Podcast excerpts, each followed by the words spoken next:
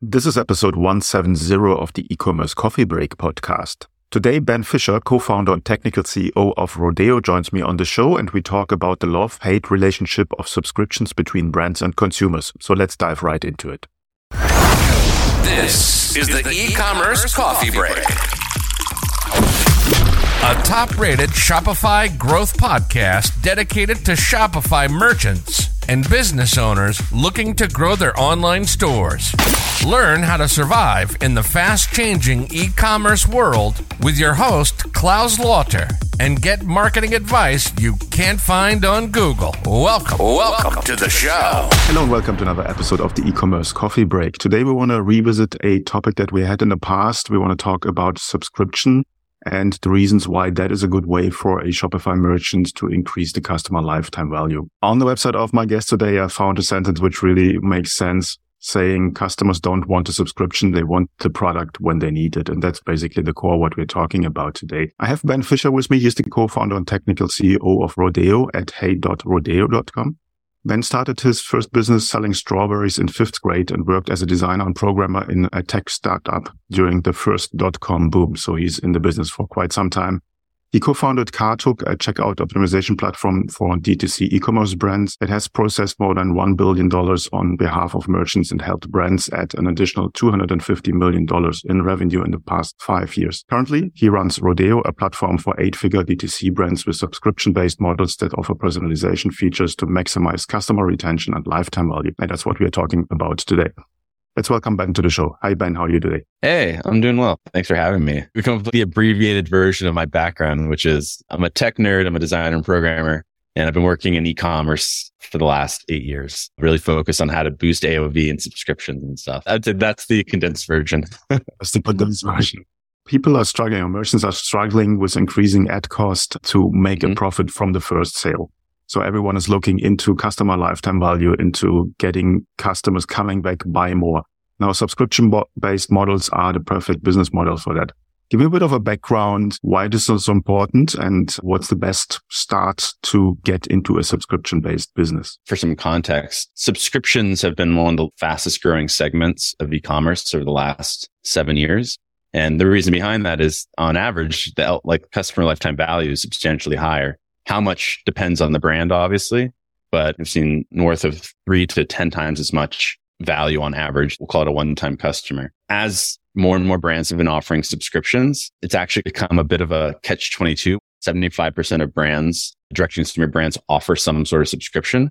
So now what you have is a lot more brands trying to get a subscription commitment from more or less the same number of consumers. The, the challenge there becomes people can only subscribe to so many products in parallel.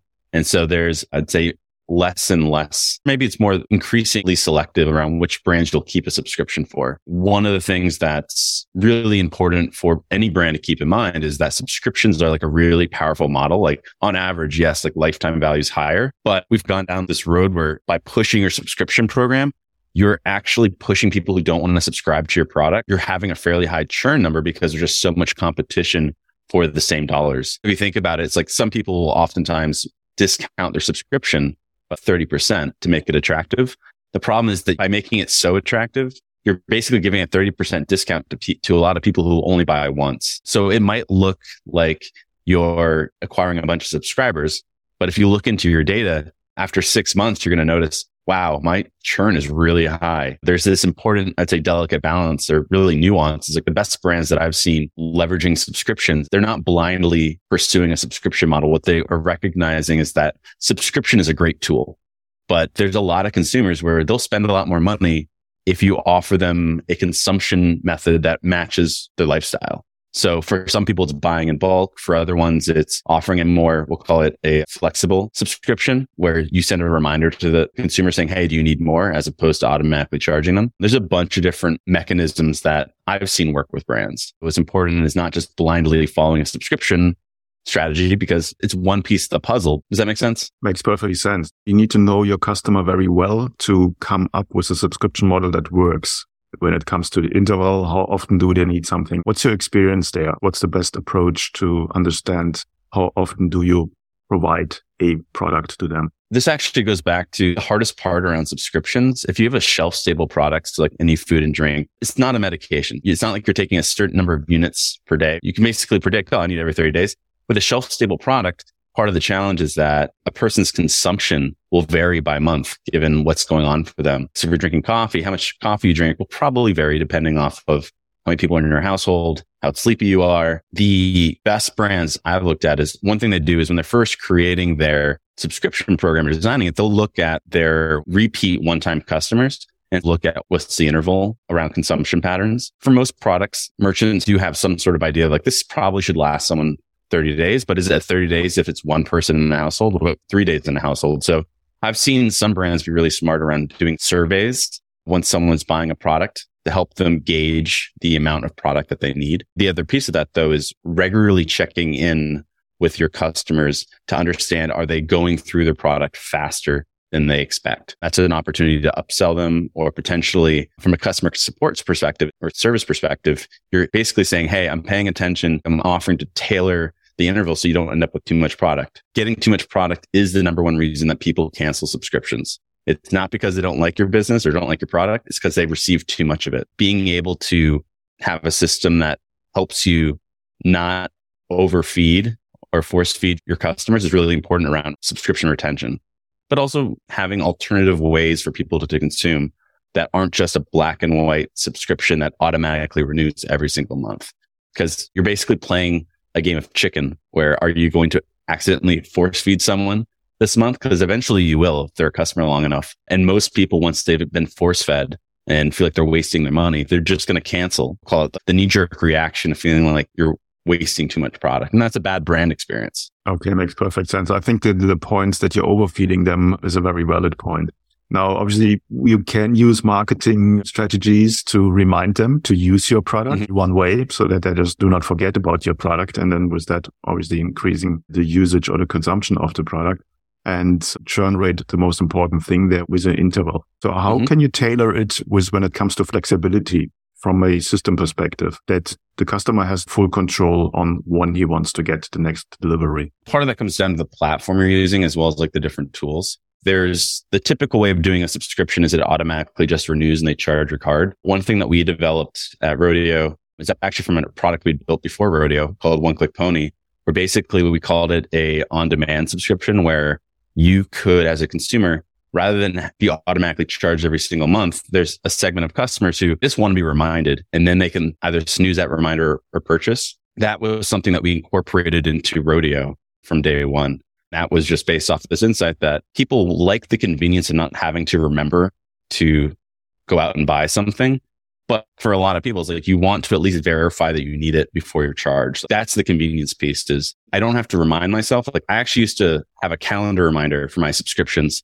I wouldn't actually subscribe. What I did is I had a calendar reminder that every X number of days, my calendar would go off and say, Hey, do you need to buy more coffee from Amazon? And so I created my own sort of solution at the time just to track my subscription or not even my subscriptions, the products that I would buy on a frequent interval because I didn't want to get too much of it. That was my personal system. How do you productize that? There's other platforms out there or services that will do different parts of the consumption strategy. There are apps out there that will focus specifically on reminding customers when next number of days have gone by since they last purchased. From a design perspective, like that absolutely resonates with what I've seen work. It's not just subscription. It's not just people having to buy when they think of it or in reaction to your marketing. It's more nuanced. You have to have a strategy that sort of helps serve different segments of your customer base because not every customer is the same. And what you want to do is find a way to do it, make it that's convenient while also addressing concerns around being force fed. Does that make sense? Absolutely. Yeah. Now you're working with eight figure brands. How are they structured when it comes to stock, shipping out, intervals? What kind of team members do they have? just to get this whole subscription model working the best perfect? I would say that the brands that I've seen in general, what you're looking at from a composition is you have someone who's effectively like director of growth. You have your CX team, you have marketing product, and then you have your warehouse. What has struck me, but what I've seen brands do really well is that they've invested in the consumer experience. Like they have a good CX team. And so they care a lot about the consumer experience And they do a lot of stuff by hand and like they're testing different ways of adjusting people's intervals and checking in to see how they're doing and then offering solutions if people aren't satisfied. I think they also are proactive around looking at cancellation reasons and then reactivating people based off of the reasons someone canceled or was expressed desire or intent to cancel. In terms of just like the distribution or the composition of a team, that's what I've seen work well. The growth role is unusual, but in the brands where I've seen them have an actual growth marketer, but I've seen them be really thoughtful and smart around what are the different ways to tailor, what are the ways to maximize each individual customer in the way that matches their consumption pattern. They're not just doing blanket marketing campaigns, trying to get everyone to buy the same discount or buy a subscription. A lot of the marketers that I've seen in the growth position at D2C, they're very thoughtful about recognizing that different consumers have different needs around consumption patterns. Mm-hmm.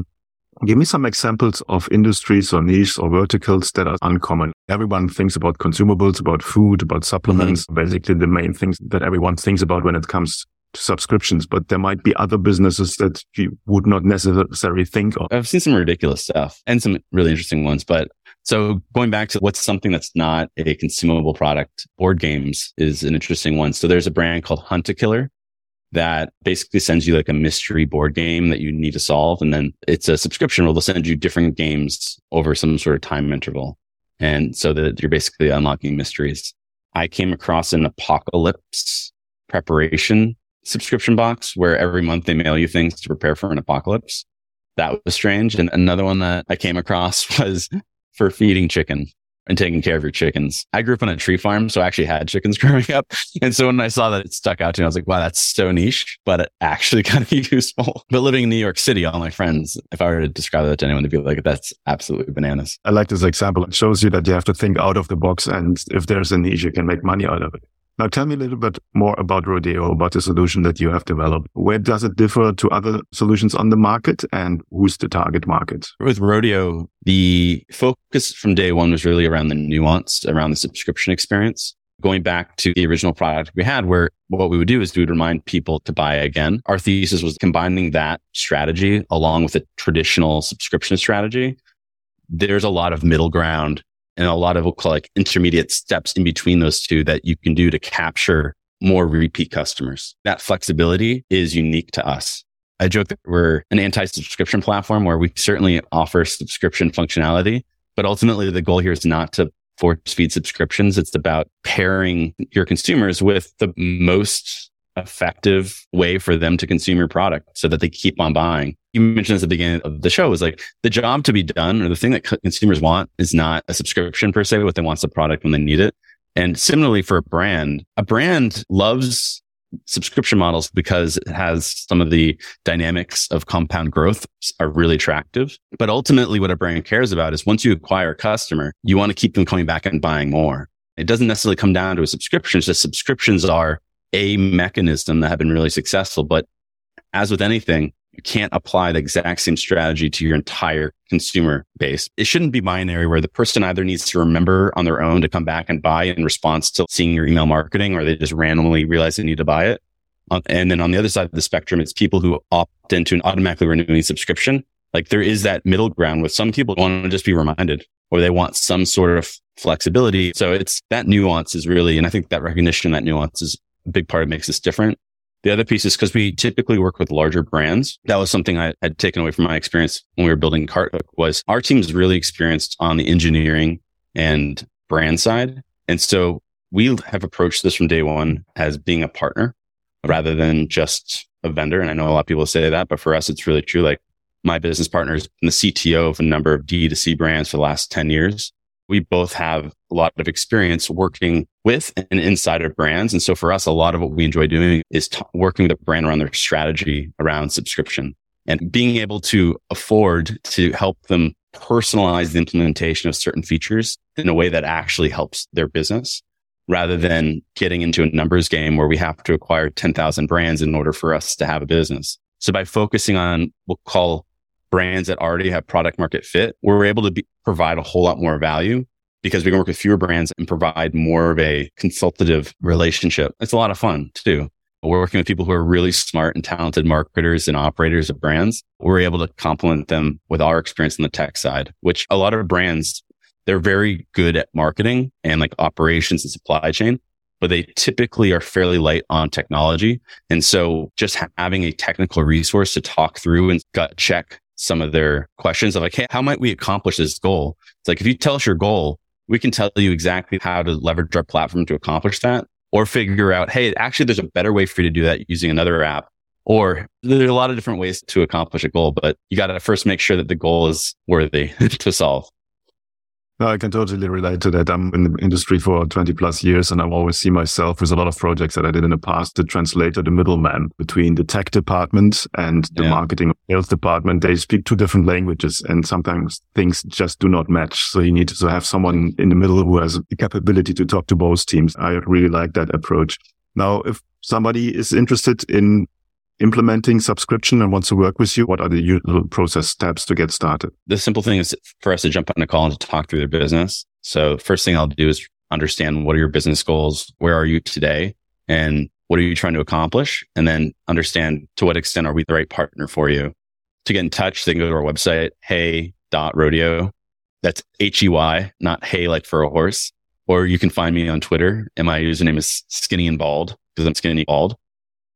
I'm also on LinkedIn as well. Maybe you can have these links in the show notes. But yeah, going to our website and reaching out, you can request a demo or a consultation directly through our website, or you can reach out to me directly on Twitter or LinkedIn. What kind of timeline does it need to get started? So most brands that we work with, they're already itching to solve these problems. We'll have an initial conversation and then you can do the initial launch as soon as like a few days later or a few weeks, depending on where the business is and how aggressive and open they are to embracing the solution to their problems and their challenges. Give me a bit of an idea of the pricing. What can I put into the budget? Start working with you guys. It starts at five ninety nine a month, and then there's a transaction fee for subscription orders. It's performance based. It's listed on our website. Okay, I will put the links anyway in the show notes, so you will be just one click away. One question I have, artificial intelligence, machine learning is the topic of 2023. I'm a big fan of AI. Don't get me wrong. Mm. I want to just get your insights of what do you think? How does that change the industry from the side, either from technology or for the merchants? I feel like in the last two months in particular, it's blown up. You see it everywhere. Chat, GPT, everything.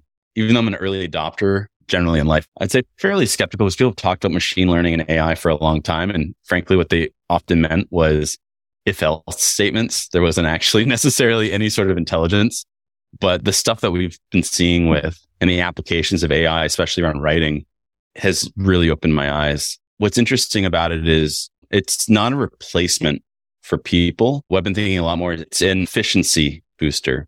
In speaking to people like my friends who really have gone deep into Jasper AI or Chat GPT, like they have a very sophisticated ways that they use those tools. They don't just enter a prompt or like a generic prompt to get the results they need. They really are thoughtful and they have backstory and like there's entire courses now around just how to write a good prompt. But I think what's important here is I'll just use an example for copywriting. If you're a marketer using chat GPT, chat GPT is necessarily the best one for copywriting. Jasper AI, its AI is tailored much more towards content, whereas chat GPT is really around just like knowledge. Chat GPT might be great around creating like an avatar around your target customer persona versus if you're generating blog posts or if you're trying to edit ads using Jasper's AI is probably a better fit. So even knowing when to use what AI versus another is important, but then also having the experience to be able to identify good work. You can't just come in and expect the tool to solve your problem in every situation, it comes down to a, feedback loop where someone who has experience or has good, has the experience to have good taste can go in, tweak the input. And then based off of that, they can judge whether or not the output is good. If you're like a brand new marketer who's never done copywriting or isn't strong at copywriting, has no experience, the result you're going to get, your taste as to what good looks like is going to be a lot different than someone who's been a copywriter for the last like 15 years nuance is going to be increasingly important. To what extent AI helps you in your business? It's almost like Excel, where people used to have that in their resume or CV. It's like, can you sell Excel and Microsoft products? I do think that there's easily an argument that AI and knowing how to leverage AI tools will be one of those things that we'll start putting into our CVs. Although now no one mentions whether or not they know Excel because you do get to that other point where at some point it's so ubiquitous. Everyone has to do that or they can't even get a job. That might have been a lot more than you were expecting to hear from me on that. But I've been talking to people about AI for the last five days extensively about this. We're on the same page. So that's perfect. And I think when we're going back to e-commerce, when we're going to Rodeo, AI mm-hmm. will at some point just help making things better and easier also for the shopper. A lot yeah. of AI will work in the background and maybe just recommend a subscription when it is the right shopper. So you come to the store because of the profile and whatever tracking they can find out this is a person who likes subscriptions, then it will automatically be more in front of them than for other shoppers. So I think there's a huge potential there. Cool. Thanks yeah, so much. I was just going to say like that specific example, something we've talked about where there is that place where you can start trying to apply AI and maybe you're trying to use it where it's only incrementally better than having a good design.